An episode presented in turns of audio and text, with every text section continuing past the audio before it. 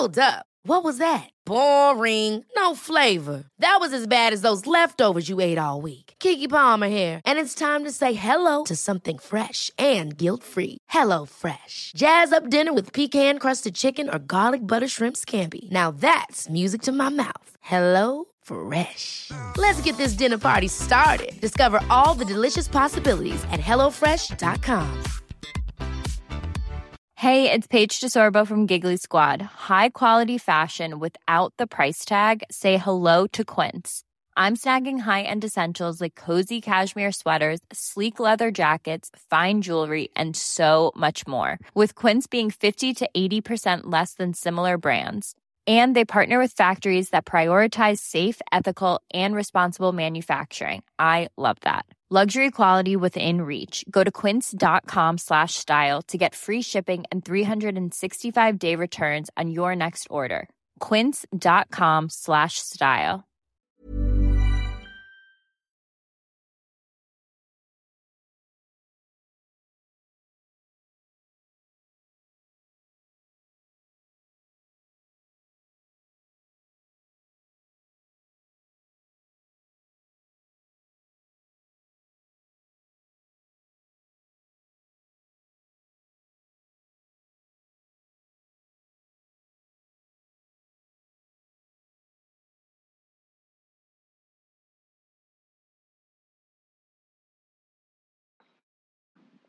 Alla räckade. Vi är on record. Härligt. Då säger vi hej och hjärtligt välkomna till Handbollspodden Avkast. Och det är en liten sån här mysig kvällsinspelning igen. Emil Berggren förmodligen i ett badkar. Eh, Josef Pujol pigg då, till skillnad Mm. från vad han brukar vara på morgoninspelningarna. Och Charlie Sjöstrand, ja, du är väl som du alltid är. Ja, glad i hågen. Två, två plus. Allt är godkänt. Väldigt stabil. Eh, Du har ju varit ute på vägarna Charlie. Du har ju blivit en sån här eh, handelsresande i handboll kan man säga. Ja, det har jag ju varit ett tag. Konsulta lite. Jag kan tänka mig att du har ganska, du har en ganska fin playlist där va? När du åker i din mörka tyska Ja, en bra playlist, en bra podcastlist. Det, det gäller ju att fördriva tiden. Det är ju så, jag har ju varit i Kristianstad två gånger nu. Det, är ju, det går ju inga bra eh, tågförbindelser mellan Göteborg och Kristianstad. Sådär. eh. Så sätt är det ju tacksamt nu när jag ska till Stockholm. Då kan man ju flyga på 45 minuter liksom. Eller ta tåget på tre timmar. Det är ju, fastän att det är längre bort så är det ju ändå smidigare. Bob. Att flyga. Eh, när då? Ja, det har ju. Ja. Ja, okej. Man kan ju ta om det väldigt mysiga tåget. Ja. Jag tror att du ska komma dit i din reseskildring. Men fuck miljön och fåglar tycker jag. Eller just det, det kanske var människa. Det kanske var. Ja, det där får du ta sen. Ja. Ja, ja. ja. Men vad fan, ska du inte köra Jo. den nu då? Du har ju flaggat för, du var ju på väg att berätta historien. Mm. Kom på, nej det här ska jag inte ta för den här ska ni få höra live i Ja, det går, den Men hur gör får sig du inte då? i skrift alltså. Nej men så här är det va. När man ska spela in tv som vi har gjort några gånger så är det ju liksom det är lite mer än att man bara kommer till arenan och sätter på sig ett par hörlurar och så bara så, ja men eh, fan det här är gött. Utan det är ju liksom två timmar innan sändning så ska man ju liksom träffas och gå igenom hela körschemat som är 70 punkter och exakt så här lång tid tar allting. Alltså det är ju ganska mycket förberedelser och man ska hinna repa lite och sådär. Så att jag åkte ju i god tid. Själva antitesen till att spela in podd. Ja, precis. Eh, Så att jag åkte ju ganska god tid då. Det tar ju liksom eh, uppskattningsvis tre timmar att köra. 2.45 kanske. Göteborg, Kristianstad. Jag i Finklädd, god va? tid. Se. Eh, nej, man kan säga lite halvt reseklädd. Eh, nej, alltså. sabbat Jag vill bara bygga upp att du är snygg och stilig och har Ja, nya nej. ostar. Nej, men, det, ja, men det, alltså det kommer till det här. Jag är ju, eftersom jag ska köra bil i tre timmar så vill jag ju helst inte sitta i liksom full sändningsmundering utan jag kanske gör något halvt. Jag kanske har, jag har byxorna på mig men jag kör i en t-shirt. Liksom. Lite så den, den grejen. Men lite löka ner liksom. Nej men precis, man vill kunna fräscha upp sig, pudra sig lite när man kommer fram. Eh, som att det står där och luktar svett liksom. Eh, men så, um, alltså jag är ute i god tid. Har inte hunnit äta någon lunch direkt för att eh, ja, jag har haft massa tjafs i skolan och sådär. Åt lite lätt bara. Drar iväg, tänker äh, det löser sig. Kommer iväg, känns bra. Playlisten är på. Ser ju på min, liksom, ehm, på min färddator här att jag kommer ju vara i god tid. Jag har ju liksom till och med en halvtimme över här innan jag kommer vara framme. Så eh, jag svänger in här precis, precis eh, Skåneporten heter det, utanför Örkelljunga. Där ligger ett sånt litet ehm, eh, Det Eh, kommer jag ihåg från min tid då jag faktiskt pendlade den här sträckan några gånger då och då i månaden. Liksom. Så där finns liksom så här, behöver tanka bilen, finns bensinstation, finns en McDonalds, finns även Gotteboden med ett av Sveriges största sortiment i lösgodis. Är det spons, själva. är det spons det här nu eller? Oj, är du, men du känns inte som en eh, godiskille. Nej, men det är ändå så. Jag, vet- jag tänker ju så här. Ja, fan. Sen ska jag ju köra hem tre timmar också. Klockan nio till tolv. Eh, kan behöva någonting gött i bilen. Jag går in här och tar, och tar del av det fantastiska sortimentet. De har Alltså, Har liksom... du lovat dem att prata gott om Eh, här och- podden så har du fått en påse här nu. En gottepåse. det, det finns inget gott att säga om de här Gotteborden. Förutom att de har, ett, de har ett fantastiskt bra sortiment. De har Ferraribilar med hallonsmak. Ferraribilar med kolasmak. De har så här sura Ferraribilar Kommer med du ringa kolasmak. samtalet efter den här inspelningen och säga hörni, jag har gjort en liten marknadsföring här. Jag vet Skulle exakt vad du ska säga Här nu. vill jag ju, Referens. här vill Ja, jag ju ja. köra. Ditt namn har blivit nämnt i Som radio. ingen förstår. Dennis Brunbys hifi i Eslöv. Är det någon Det är som känner till den referensen? Eller ja, Skåneporten. Ja. Precis. De har ju även så här Ferraribilar som smakar apelsin och päron som är sockrade. Den, de, svarta Ferraribilar. De har Ferraribilar som smakar hallon och lakrits. Så jag går in och köper mig en påse, kommer ut, känner det här tog ju inte lång tid.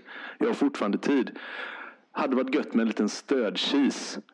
Eh, men, och, jag behöver, och jag behöver även kissa. Men så tänker jag så här, jag vill inte gå in på McDonalds och kissa på toaletten. Eller ställa mig i kön och köpa cheeseburgaren. Nej, jag går bakom hörnet här på Gotteboden och kissar istället. Och sen tar jag drive-throughen. För att liksom, eh, ja, vara tidseffektiv tänker jag. Så precis som den här parkeringen då, så liksom är det som en liten kulle upp, nästan som så här ett påbud. Här, eh, ta den här stigen om du vill kissa ute istället. Så det gör jag då, så jag knallar upp för den här stigen. Så är det en liten brant nerför, det är liksom som gjort för att man ska stå och kissa där. Eh, och då halkar jag till utav bara helvete. Det är så här liksom, jag är så jävla nära på att ramla. Och liksom bara klafs, klafs. Och, och, men klarar mig att stå på benen. Ja, och så, så står jag där och så bara, oh, fan vad gött. Ja. Börjar pinka. Ser jag ner på mina skor, bara helvete vad leriga de blev. Och här har det inte regnat så mycket liksom. Och så tittar jag lite, fast vad är det här för färg på den här leran? Var det? Och så ser jag, så ser jag liksom längre, där jag då har halkat liksom att där ligger ju lera med helt annan färg. Där ligger ju lera med helt annan färg än eh, övriga, liksom, eh, övriga terrängen här. Så då inser jag ju att jag har ju, jag har ju halkat i bajs. Eh, ja, och liksom, jag, jag har klart mina business. Då är det så här, jag kan inte sätta mig i bilen med, alltså jag har ju bajs under båda skorna så jag kan inte sätta mig i bilen och köra vidare. Så då får jag ju ändå gå då till McDonalds som jag liksom inte ville göra. Gå in på, på deras toa, eh, av med skorna där liksom och, och börjar liksom så här, ja, är det vad jag tror det är? Ja, jag blir, det är ju 100% det jag tror det är. Alltså det, lukten är ju, alltså det, alltså det stinker ju. Jag är ju inne på toan. Jag tar upp skon och börjar liksom så jag ska försöka torka av det här. Tänk hur många som sitter med den här i lurarna nu och kanske är ute på lunchen och så ska lyssna vet, på lite avkastpodd du vet, bara man skulle gjort en liten proclaimer sådär. varning, det kom, varning den här, varning, den här anekdoten innehåller människobajs. Ja, alltså för det är det som är, i det här, vid det här laget är jag ju 100% säker på att det är människobajs. Eh, ja, alltså, man, man har ju sett hundbajs liksom. Det var inte det. Jag, jag, jag, har sett- jag har sett rävbajs. Eh, Det, det var inte det. liksom, så att jag står där och försöker torka bort med papper. Det går inte. Jag får sätta på kranen, skölja där. Vet, all, all, allting lossnar inte riktigt. Och så liksom, bara, vad fan. Ja, klar med ena då. Och så bara, åh, ska börja med den andra som är ännu värre. Det har ju liksom satt sig i i liksom tyget. För det här var ju en sån sneaker. Där det är lite så mesh-tyg liksom. Så det har ju satt sig. Så jag liksom står ju där och, och tvättar människobajs från mina skor och inser att Nej, jag, jag tänker inte göra det här något mer. Liksom. Och då kom jag ju på det att jag har ju mina sändningsdojor i bagageluckan. Mm. Mina Du kommer här... absolut inte stå i tv med gymnastik. Ja, nej, absolut inte. Och jag kommer ju definitivt inte stå i strumplästen. Så då hade jag ju stått i bajsiga dojor. Utan då, eh, så det gjorde ju beslutet så jävla mycket enklare. Så då, eh, ja, sagt och gjort. Det var bara att vaska dem. De ligger i en papperskorg utanför McDonalds i eh, Skåneporten Örkelljunga om det är någon som vill ha ett par eh, rätt så schyssta Nike Air Max med, som går i lila, guld och bajsbrunt. eh, ja, och så vidare då. Då, då liksom, jag, det var definitivt, det fanns ju ingenting som kunde få mig att köpa en cheeseburgare i det läget heller. Liksom. Jag höll på att klöka Nej, dubbelt. överhuvudtaget ingen mat man äter med hand va? Nej, nej precis. Så jag liksom in i bilen där och så bara, ah, fan men det är lugnt. Så brukar jag ju käka någonting ihop eh, i arenan. Eh, brukar, det gjorde vi den enda gången innan jag har jag gjort liksom. Så det gör vi säkert nu med. Och så bara, nej det gör vi inte. För det visar sig att alla de andra, de åt innan mötet. För att den här restaurangen är tydligen stängd när damerna spelar. Det är bara när herrarna spelar. Så ja, det blev ju liksom, så det blev inget käk överhuvudtaget. Och ett par dojor fattigare. Ja. Men eh, sensmoral då, då finns det ju. Ha alltid ett par extra skor i, Ha alltid ett extra i den skor. eh, dyra tyska Och- bilen. Eh, ja, alltså gå in på toaletten kan också istället. säga att alltså, det handlar mycket om vad man har för ingångsvärden utifrån vad man ser i en, vad var det du kallar det, en kulle som är väldigt kissvänlig. Någon annan har ju uppenbarligen Mm. tyckt att den var bajsvänlig. Ja, det, men det, ja, jag vet. Det, är- det är precis. Ja, så det så det, så man har där för får man kanske ha lite mer open, man får ha lite mer Det är nästan open minded mot andra människor har helt annan syn på kullar än vad du har. Ja men det är det ju, men där är ju också så här, där, där skiljer vi oss åt då för att alltså, eh, jag kanske är konstig som då hellre vill kissa ute än gå 50 meter in på McDonalds. Men den här snubben som liksom också har resonerat som jag. jag vill spara, ja precis, jag vill spara, jag vill spara lite tid. Jag, jag kör bakom gotteborden i Tänk om du hade halkat. Tänk om du hade halkat och landat med Jag huvudet. ja, det, alltså, det tänkte jag ju också. Ja, med huvudet. Men jag hade ju, det jag, säga, jag hade ju inte ett helt... Jag hade, jag hade ju inte ett Nej, helt... nu, börjar, nu börjar det bli för äckligt. Jag hade ju inte helt... Hade ju inte helt nytt ombyte med mig. Det hade jag ju inte. Nu måste vi släppa det här och börja tala om handboll. Är det inte det vi gör? Ja just det, jo, det gör vi kanske. Men vi kan väl köra kvar. Ja, det är sjukt. Jag tänk om vi skulle heta det. Avkast bajspodden. Mm, eh, det, jo, vi krokar väl i, vi- fortsätter då he, vägen fram till Kristianstad där du var. För jag, det du skulle göra var ju att du skulle kommentera Kristianstad HK mot Sävehof. Premiäromgången av eh, SHE. Mhm. Den blev ju inte riktigt så som Kristianstad hade tänkt sig i matchen. Chefet får tänka om till nästa match. Ja, det... ehm, Nej, alltså. Det är inte heller... ehm, Det är inte svinlätt eh, att kommentera en sån match. Den var ju färdig efter en kvart. Ja, jag stängde liksom. av eh, kanske sju minuter Ja, in i andra det- halvlek så jag vet inte ens vad det blev till slut. Men nästan 20. Då höll, du ut, då höll du ut länge liksom. För, men det är det som är, på, på sätt och vis är det ju jättelätt. För att det finns ju typ ingen som kollar andra halvlek känns det som. Så man kan ju säga vad som helst. Å andra sidan, de som kollar är ju mamma och pappa Ja, till spelarna. precis. kanske, Men det är liksom heller ingen som... Alltså, det, det, hela matchen är ju död. På sätt och vis gör det ju inget om jag är död och inte säger något av vikt. Men samtidigt är det ju svårt för att man ska försöka så här. Ja men, eh, ja, men det var en bra prestation. Eh, synd att de har gjort 15 tekniska fel. Eh, det är ju, ja, man försöker liksom koka soppa på en spik. Men en grej som är svår att se genom TV ofta tycker jag, men mycket, mycket lättare när man är på plats i hallen är om det var Kristianstad som var dåliga eller Sävehof som var bra. Vad är din bedömning av det? Ja. Alltså det, tro mig, när jag ger det diplomatiska svaret en kombination. Fan, Fan vad du har blivit tråkig som du har börjat ja, jobba med TV. Ja, ah, men herregud. Ja, men alltså inte så Emil, men kan du titta på den här matchen och säga vad som är hönan och vad som är ägget i det här? Är ju, alltså jag tycker Sävehof är svinbra den här matchen. Men det är ju, menar, nästa gång möter de, vad fan är det, typ, sku, typ Skuru eller någonting. Hur bra tillåt, det är alltid, alltså, man tillåts ju vara bra. Ja, men det är det jag menar. Alltså, du, jag, menar jag tror inte att Sävehof kommer eh, mörda in så här mycket mål mot Skuru. Men jag menar, alltså, nej, jag vet inte, Kristianstad var ju bedrövliga rent ut sagt. Alltså, de hade så mycket tekniska fel. Så att, eh, Jo men jag, jag sa väl, berättade inte Jo. det att de förlorade mot eh, vårt damlag, alltså division 1. Eh, så jag menar de har kanske lite att jobba på. ja, verkligen. gjorde väl visserligen Sävehofs damer också mot något division 1-lag i Danmark om jag inte minns Nej, men om, alltså, om jag ska ta med mig, om jag ska försöka analysera en grej som jag tycker är lite mer oroväckande än de andra sakerna för Kristianstads del. Så är det att när man, alltså, när man pratar med Ulf Schäfert innan och det han säger i intervjuer och det han säger i timeouter. Så pratar han om att han vill att eh, de ska visa eh, liksom hjärta och kämpa och kriga och liksom inte bry sig om vad som står på tavlan och sådär. Jo, men menar, det, det visar ju ändå vad han då liksom tycker är det vill jag se från tjejerna idag eller det vill jag se. Och det, alltså det fanns ingenting av det.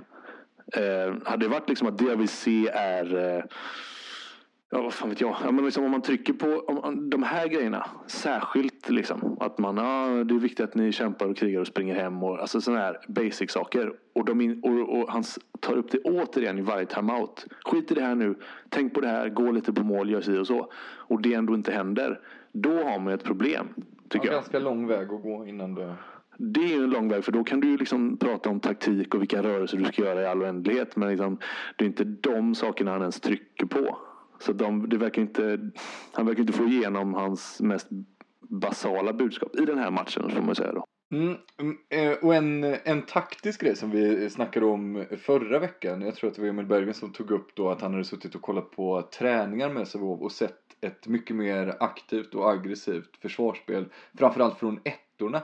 Och det kunde man ju se ganska tydligt i den här matchen. Hur såg det ut på plats Charlie? Nej men det var precis så som, eh, som, eh, ehm, ja, men som Emil var inne på. Och som jag... jag kan inte säga det här med straight face alltså. Eh, ja, men jag har faktiskt också sett det. Sluta nu. Nej men det är precis som Emil sa. Ehm, men alltså, man kan säga så här. Det, det är ett ganska, på sätt och vis, lite cyniskt spelsätt av, eh, alltså som Rasmus Overby vill få in i Sävehof. För att han vet att det är väldigt få eh, ytternior i SHE-ligan som kan slå en crosspass, en diagonalpass till andra kanten eh, under press. Så att han, liksom, han lever med att ettorna ligger högt upp mot, sin, eh, alltså mot, mot tvåorna och tajtar i mitten så att de inte kommer igenom där. Och så liksom, ja, lyckas de och slår den diagonalpassningen. Ja, bra gjort, det lever vi med. De kommer inte vinna några matcher på det. Och mycket riktigt, alltså, det var inte de gångerna de försökte ens slå den passningen så var det alltså, en på fyra kanske som kanten liksom kunde fånga bollen på ett vettigt sätt och ta läget och då var det ju inte säkert att de gjorde mål ändå. Eh, Men in, alltså det var också många gånger som kantspelarna stod helt rena och hade liksom vinkel upp till tvåan och ytternian inte ens såg det. Så att de fick ju verkligen Ja, full det, utdelning finns, det är som du är inne på, det finns många lager i hur bra det där egentligen är. Först och främst ska passen sitta och sen är, och nu får väl alla tjejer hoppa på mig, eh, men eh, tje- tjejer har ganska dålig procent från kanten faktiskt. Eh, jag tror nästan att det kan vara lönsamt att eh, släppa så mycket, alltså ännu mer kantskott än vad många, jag vet att många andra tränare vill gärna att bollen ska ut på kanterna liksom, men ännu mer nu då. Men framförallt om passen är lite, lite dålig och spelaren inte väljer att ta läget. Eh, när de börjar om där sen så eh, då ser det ju lite trögt och lite slött ut och är mycket, mycket närmare till att armen kommer upp och man har förstört rytmen nästan helt faktiskt. Så att det finns många lager i varför det där är ganska bra. Ja, och jag såg, och jag, alltså jag såg exempelvis Sävehof spela det här försvaret mot Önnered, en träningsmatch. Och Önnered som jag tyckte ändå var bra på att få ut bollen till kanterna. Men det då är som du säger, Sävehof vill ju ha avsluten där. Så att jag tror kantspelarna hade liksom så här en på sex från V6 ihop liksom. Och ja, inte många från, från höger sex heller. Så att Så att, eh, och då var det verkligen så Önnered som starka på nio meter. Sävehof tog ju bort det helt genom att hela tiden vara liksom en och en halv på deras nio meter och förhindra inspelen och så levde de med kantavsluten. Så att eh, ja, det är många som kommer att ha problem med det. Ja, och en svår sak som eh, jag ofta tycker att anfallsspelare har är att eh, våga ta samma beslut igen. Även om det fortfarande är det rätta. Ja. Alltså, jag tycker ofta, det ser man ofta framförallt i 6-5-spelet. Eh, där det ju ofta blir ett eh, alltså, naturligt, någon är i helt fri eh, situation. Eh, och om man då har eh, slått till vänster sex till exempel ena gången och sen så är det läge för det den andra gången också. Då känns det som att säga, nej men nu måste jag passa lite högernia så att det inte blir för, för mycket där. Så att till slut tror jag även de mm. tvekar. Ja. Alltså inte bara för på grund av bristande, alltså om man har tappat någon eller så. Utan bara för att säga, nej men jag kan nej, inte bara nej. slå den det är, passningen det är ju hela tiden. Så. Det är ju märkligt och det gäller ju tycker jag Alltså det är ju inte något som är specifikt för eh, SHE-ligan eller för, för damspel. Alltså det, det är alltså så jäkla alltså, vanligt fenomen. Och det är som du säger, ja. oavsett om, om det har eh, varit framgångsrikt eller inte. Jag, har ju, jag förstår ju mer den blockeringen liksom ja men fan jag slog en diagonalpass sist som satt på läktaren eller jag, la, ja, alltså, jag passade den på fötterna så nu är jag lite tveksam för att slå den. Även fast jag tycker även då att de ska slå den. Men som du säger, mm. de kan slå att en klockren passning och det blir mål och så blir man ändå mm. så här, nej ja, fan nu får jag variera mig lite. Liksom, varför det? Ja, nej. Och det är precis som jag, jag tycker ofta Ja, det är lite samma på samma tema. Där så här, I val av spel gör ju mittnior ofta så också. Att man ska köra, ja men fan vi körde Jugge förra, då måste vi köra en rundgång ja, nu. Eller liksom, man vill, man vill spela igenom hela spelboken liksom. Precis, även om man gör mål varje gång på Jugge och inte en enda gång på rundgång. Liksom. Och det är, också, det är ett intressant fenomen det där med att våga ta samma beslut. Liksom. Men kommer det hålla det här försvarsspelet även mot mer kvalificerat motstånd? Som du också har fått chansen att scouta det innan? Mm. Alltså det får vi, det får vi ju se. Alltså, nu, Skuru blir första riktiga värdemätaren för Sävehof. Um, när är den matchen? Om den är fråga? snart, fråga mig inte exakt. Men det är nästa match för båda de här lagen. Jag kan ju också med det, alltså, det är, alltså den här det finns ju så mycket, jag, jag var inne på det lite när vi pratade om, eh, om den förra podden. Att när jag fick lägga ut lite vad jag trodde skulle bli en lite skillnad. Just det här med kant, eh, högerkanter.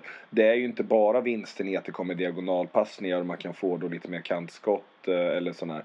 Det är ju också skitäckligt som ytternia och veta att du har en etta som är aggressiv i blindside. För du vet aldrig riktigt vad han är.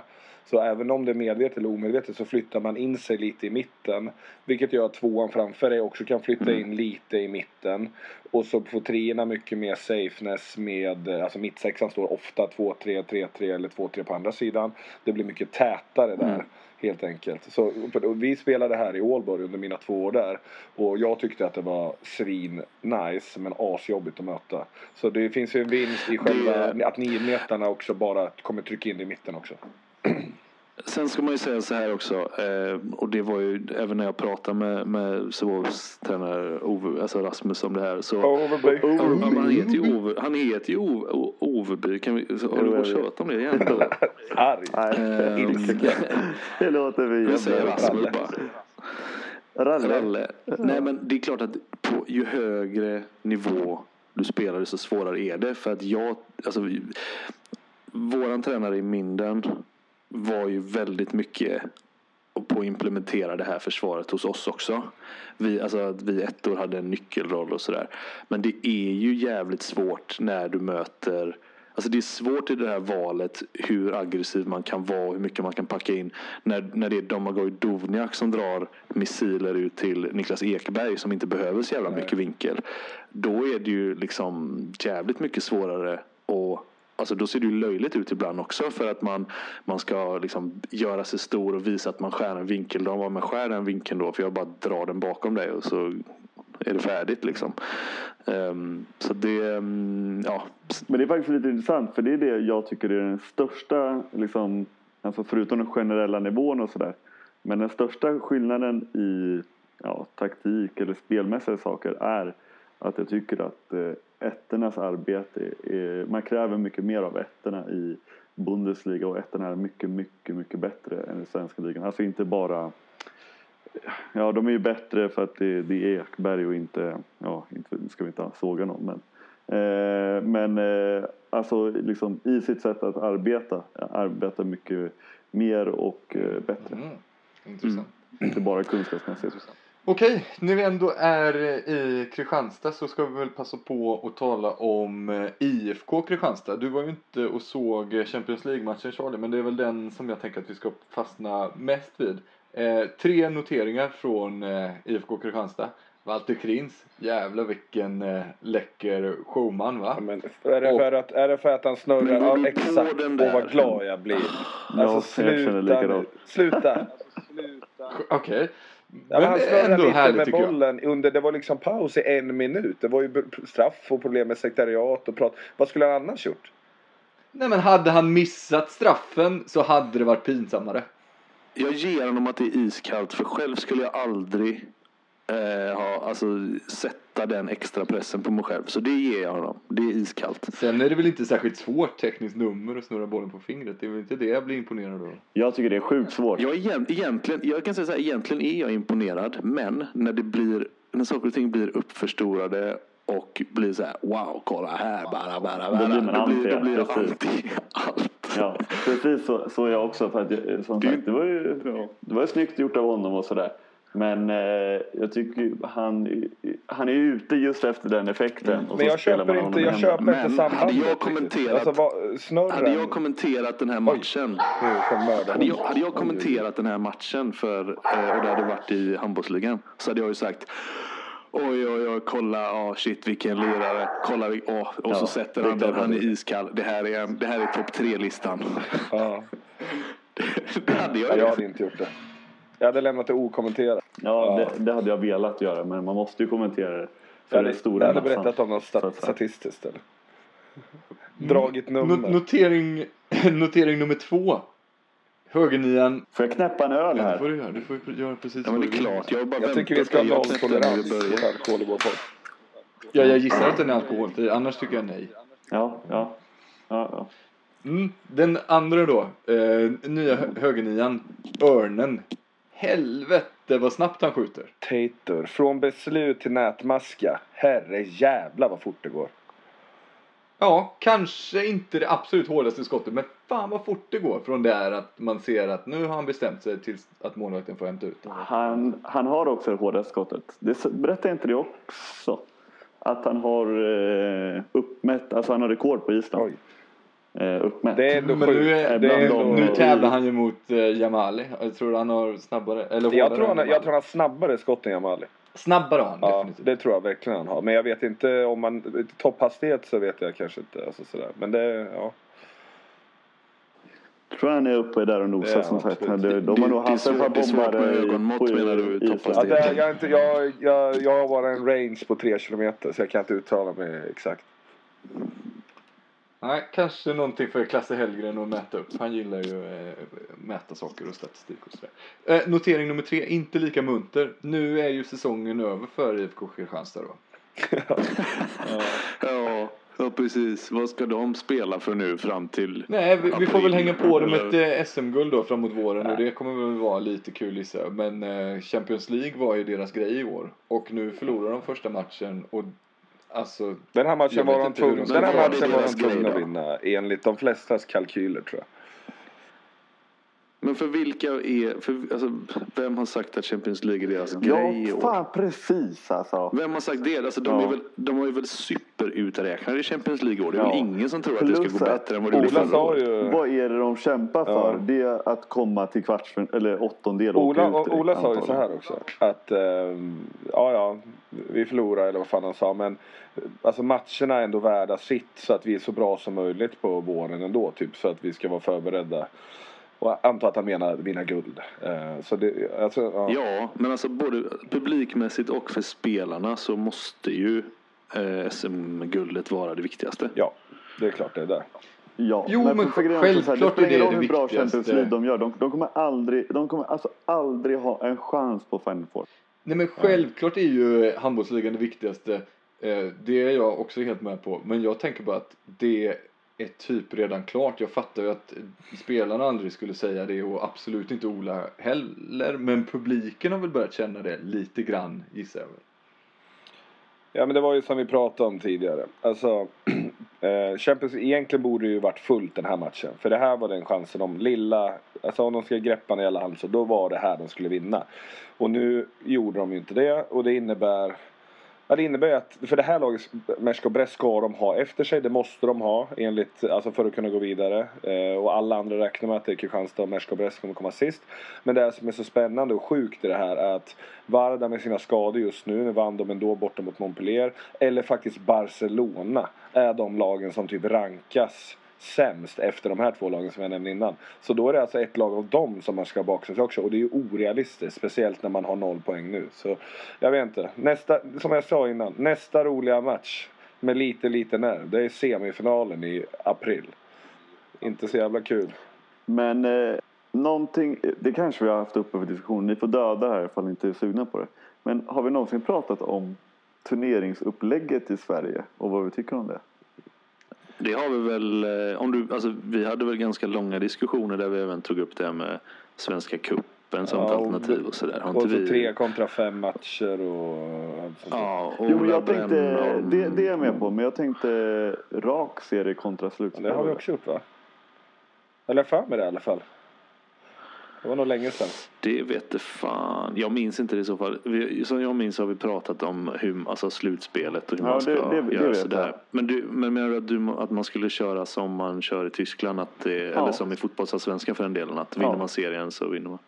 Ja, eller alltså, hade ta det bort varit slutspel. bättre för? Nej, för jag tycker, jag, jag, tycker att det är mer spänning i... Eh, varje match är mycket, mycket viktigare då.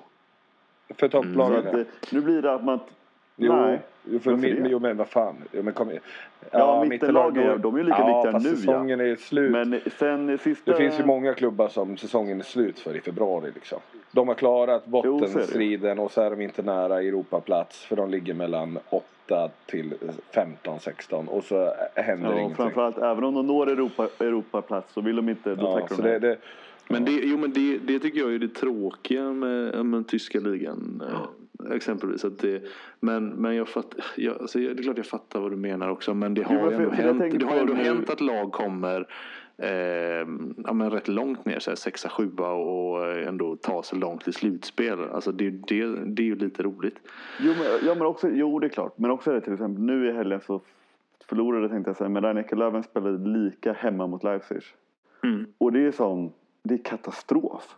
Mm det är katastrof redan nu i omgång tre eller fyra.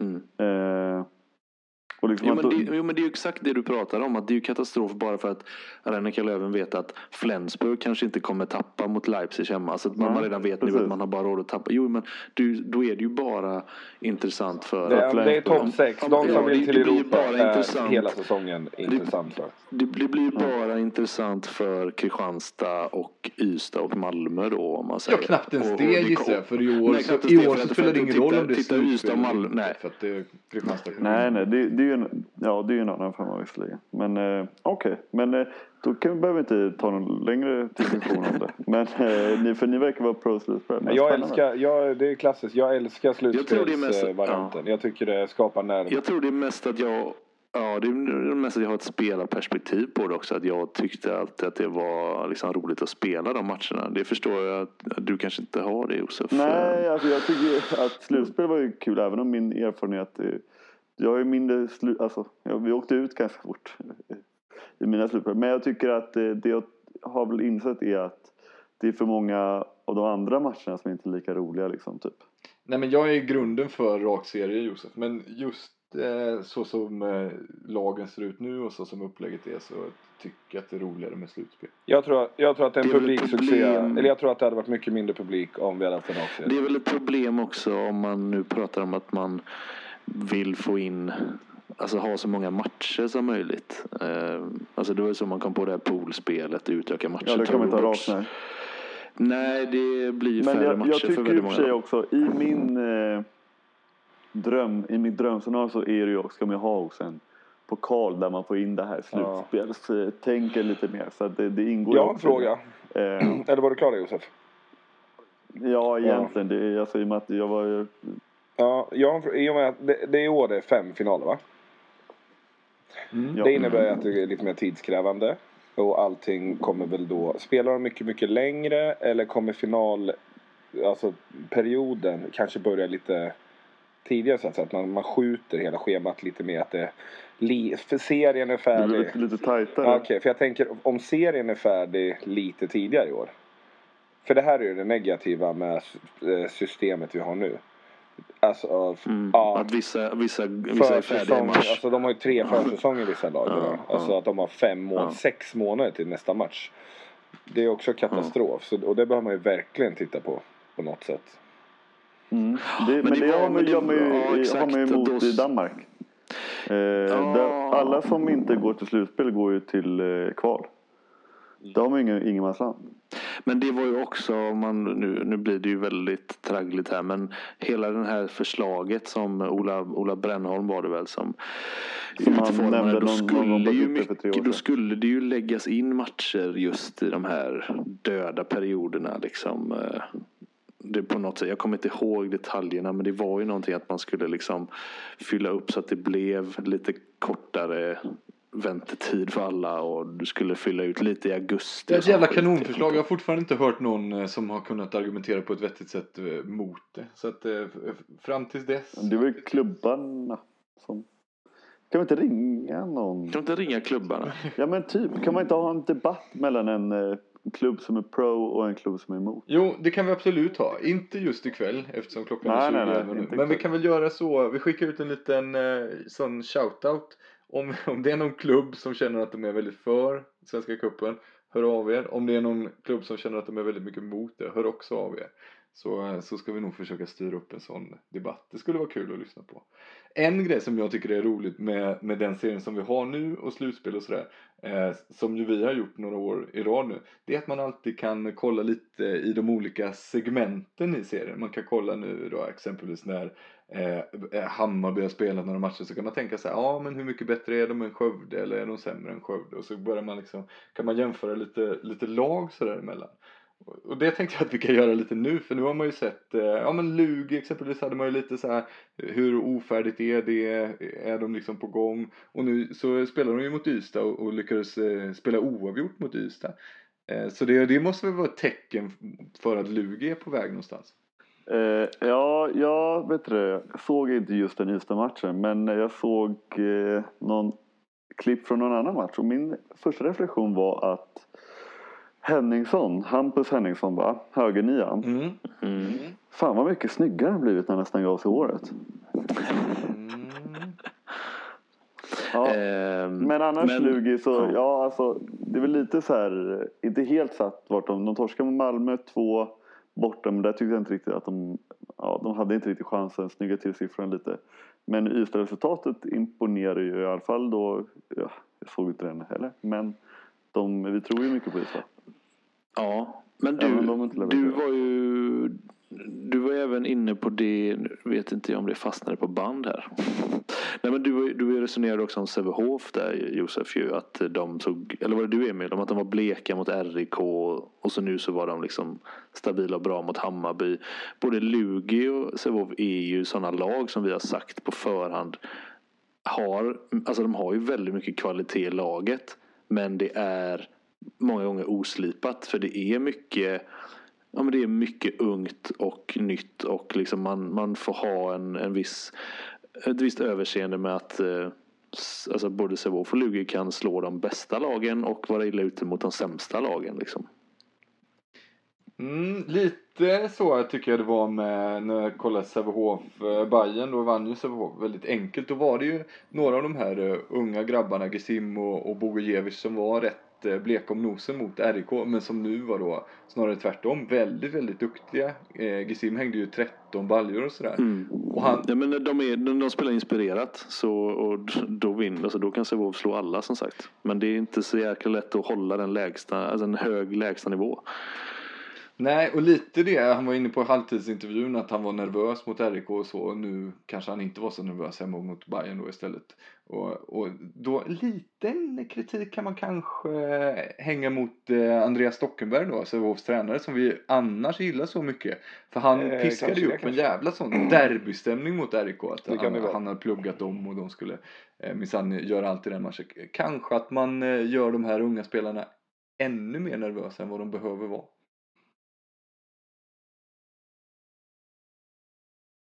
Ja. Mm. Eh. Fan. Jag måste läsa vad, vad jag ska säga nästa gång. Ska vi säga? Under tiden kan jag, jag har en idé med våran, um, när du funderar Emil. Mm. Så har jag en liten, och jag vet att Josef och Charlie kommer, jag tror att de kommer vara så här. Nej, men hade det inte varit jävligt kul att spela Nej. lite handboll i Partille Cup? När de har öppen klass nästa år. 30, 40 och 50 års klass. Man får anmäla lag själv. Vi? Hade inte det varit för jävla kul? Rent teoretiskt hade det ju varit kul men eh, det går ju inte. Så det Josef är ju professionell handbollsspelare. Precis. Ja, men man, man äger sig Jag- själv, det gör man. Eh, är invalid och hatar handboll. Men då säger vi så här. Jag och Emil nej, ja, och, och Christian Ja. kommer ställa upp via BK Bitter. Och så kommer vi ha ett lag i 30 plus-klassen i Partille Cup nästa år. Mm, och, det, och då kanske vi kan... Anmäl möt oss. Precis, och vi kanske kan ha någon slags lyssnartävling då. Att man får eh, försöka... Nej, jag vill bara ha med sköna, goa killar. Ja, men vi kan ju rigga den centrala, centrala Göteborg är, alltså det, fin, det är aldrig det lockar mig så lite som när det är Partille Cup. Ja, men du är ju helt jävla störd. nej fast det, ja, jo, jag tänker inte argumentera med det. Men du är också, men du är också 13 år. Ja, jag är, ja, ja, Och men är jag fortfarande på sjuk i huvudet cup. också. Ja, men så här Och köper det. godis Det- i det- kiosken. det fast inte för ute- hela hundringen du nej, fick. För nej. det gör ju inget om det blir lite över. Vill du veta vad som, vad som är så jävla härligt nu? Det, man, man, det finns ju en evolution i hur man är på kupper.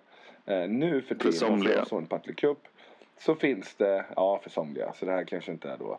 Men de har ju ett sånt där ledar och lite så här VIP där ambassadörer och vissa Ja. sponsorer får ett sånt Ja, tält. herre, hur Där, fan kan när du är vara där. Emil? Ja men jag, man pratar inte mycket, så mycket med, då det gör jag också. Men, Jo, men inte liksom, har du inga vänner? Men- men det det är är liksom så här, varför vill du vara på är där. ledarfesten i Partille Cup?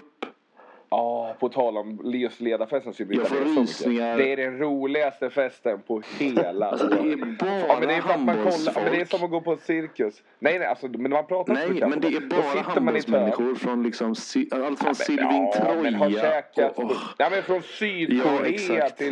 Till, till för fan USA. Men det är det som är så kul då, det är det? Finlandsfärja. Man, man sitter i ett hörn och äter Precis. buffé och kollar på folk Det är så sjukt att använda Finlandsfärjereferensen Du som något säljer bra. in ledarfesten som att det är som att vara på Finlandsfärjan. Alltså det, Världsklassunderhållning Vem- också. Peter Johansson de två oh, senaste åren wow, har the kört. show must go on.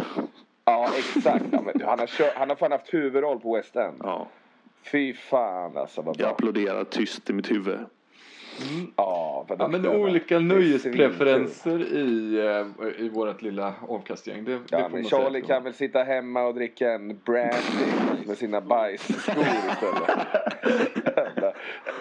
Oj, oj. Ja, men jag, Nej, men jag, jag, kan nog tänka mig att vara några dagar i Göteborg. Det är det att jag inte har dresscoden. Jag har liksom inte svettig piké och foppatofflor som krävs för att komma in där och dricka varm. Det har inte jag heller. Man kan se fin ut. Men, men okej, vi gör så här.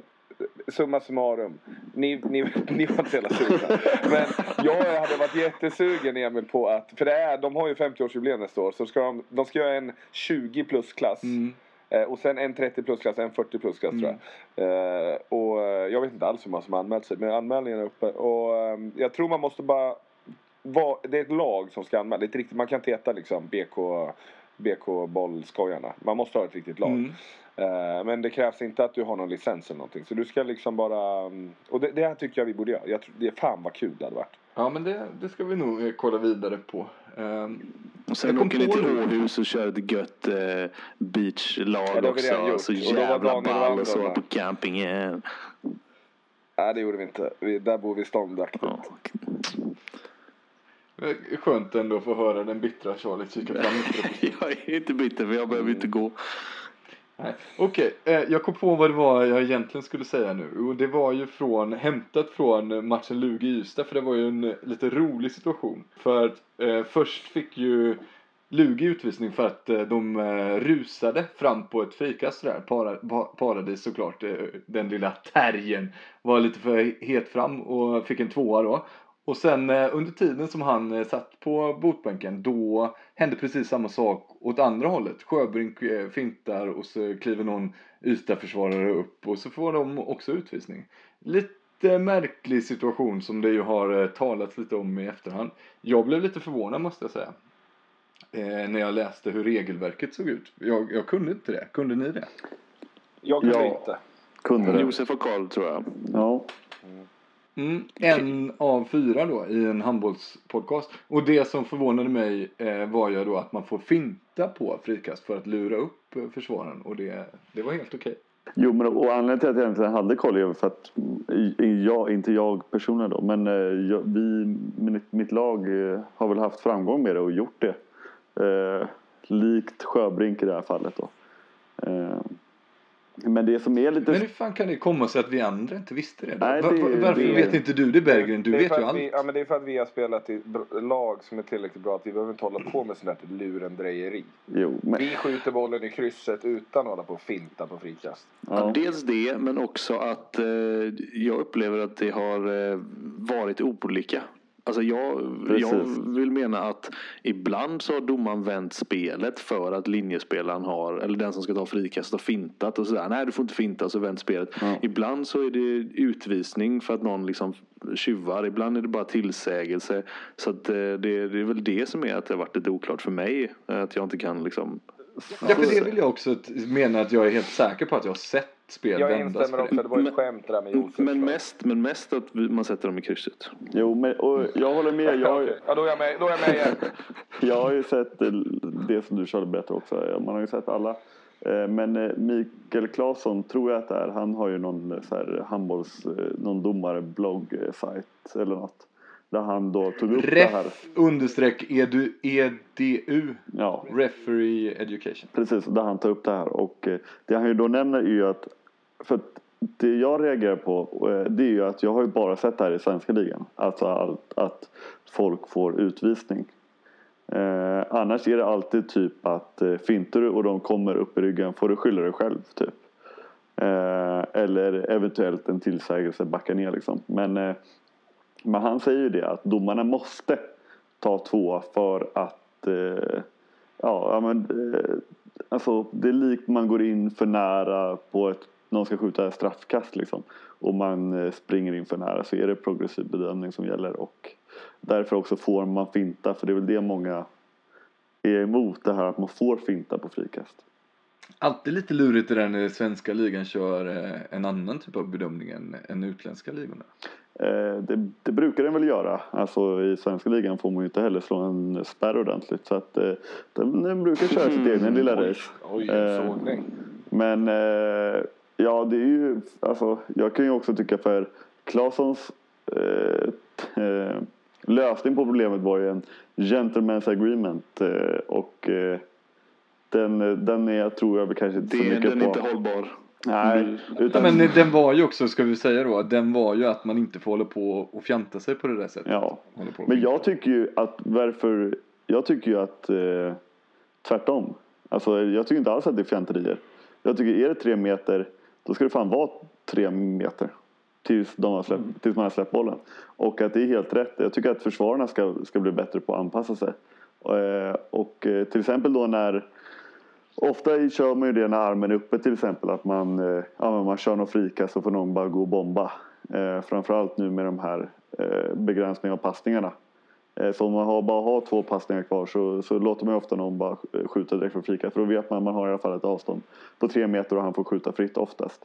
Och då tycker jag det är så jävla dåligt av domarna när de tillåts att, eh, att eh, gå tidigare liksom. Eh, det är riktigt irriterande. Så att eh, mer tvåor åt folket.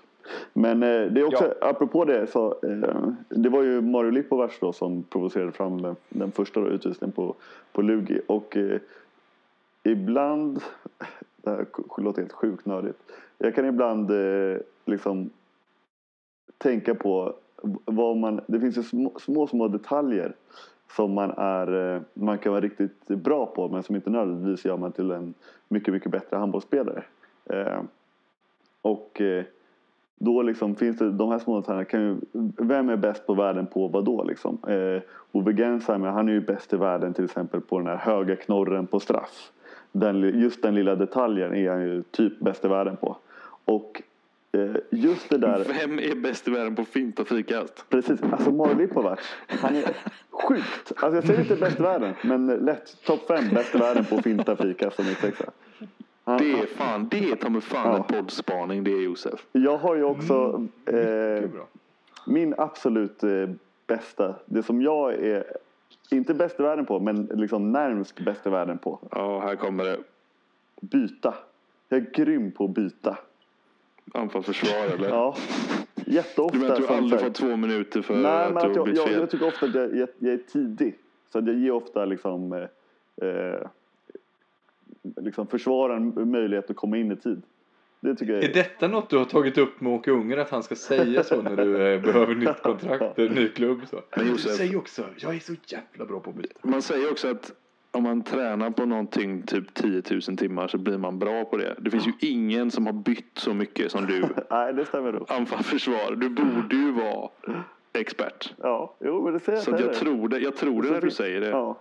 Och så finns det, det finns många sådana där liksom, små, små detaljer som inte nödvändigtvis gör det. Liksom, jag får inte bättre kontrakt för att jag är bra på det. Och inte men- Lipovac heller. Men det är ändå så en ni- liten grej.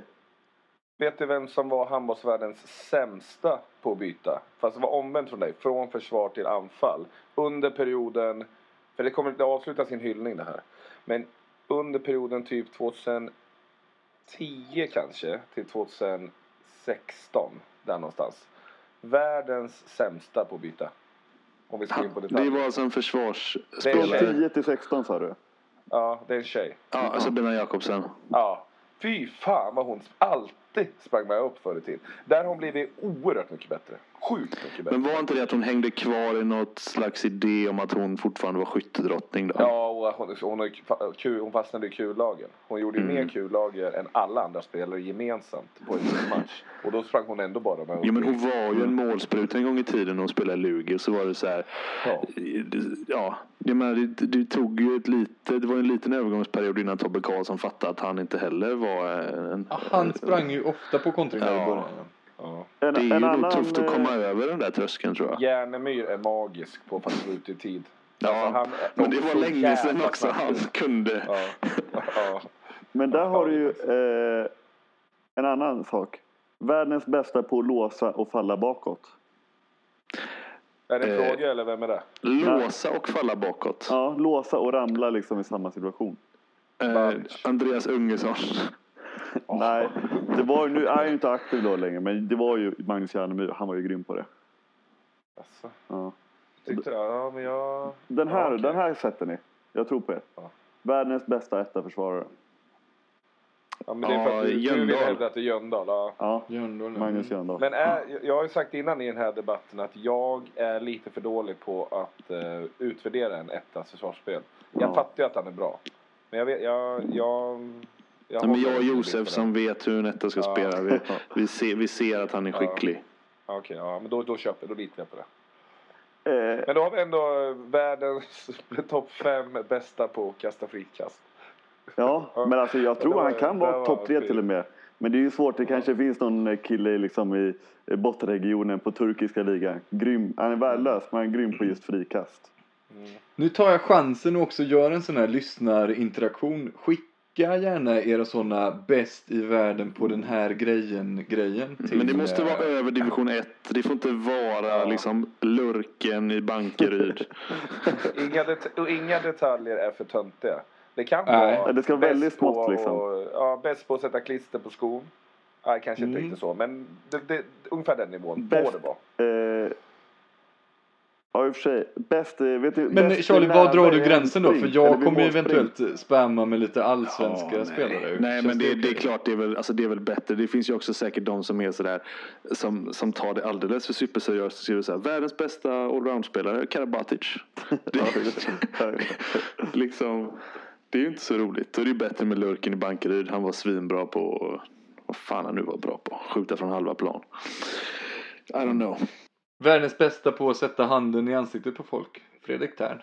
Ja. Ja, han är nej, han är bra att sätta den i ansiktet. Lite överallt. Ta i Ja. lite för mycket generellt. Han är nog skitdålig på att dansa. ja, det kan man föreställa Ingen taktkänsla överhuvudtaget. Nej, Det... Så kan det nog vara. Vi ska väl eh, ta och runda av den här eh, kvällsinspelningen nu. Men vi ska väl också passa på att bara nämna superskrällen som Kungälv stod, stod för när de slog Önnered. Kul Kungälv. Mm. Helt otroligt faktiskt. Och det var väl allt vi hade. Säger vi eh, tack för den här gången. Så hörs vi igen nästa vecka. Mm, ha det gött. Tack, hej. Hej då. Tryckte alla på räck nu eller? Rötterna blir starka när det blåser Luften blir friskare när åskan går. Det blåser på Genesarets sjö. Och likaså på Gallerivlö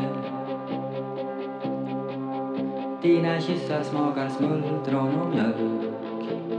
Drömmen ska brinna om ett annat liv. Låt ditt hjärta slå ett extra slag. Låt oss hoppas att det snart blir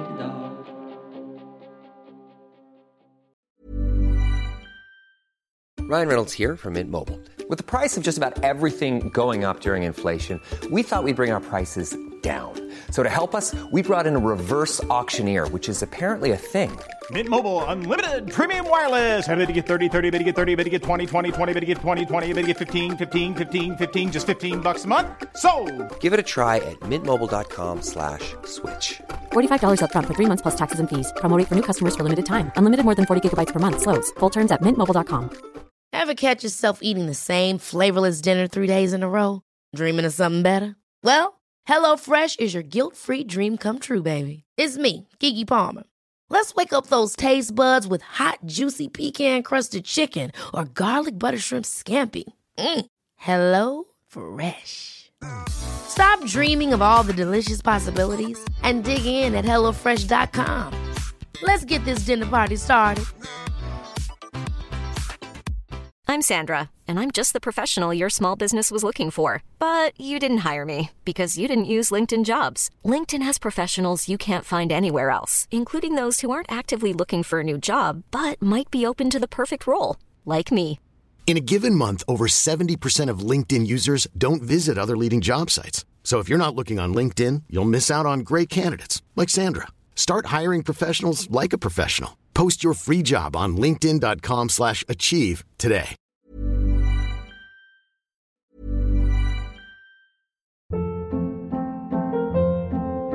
Hold up. What was that? Boring. No flavor. That was as bad as those leftovers you ate all week. Kiki Palmer here, and it's time to say hello to something fresh and guilt-free. Hello Fresh. Jazz up dinner with pecan-crusted chicken or garlic butter shrimp scampi. Now that's music to my mouth. Hello Fresh. Let's get this dinner party started. Discover all the delicious possibilities at hellofresh.com.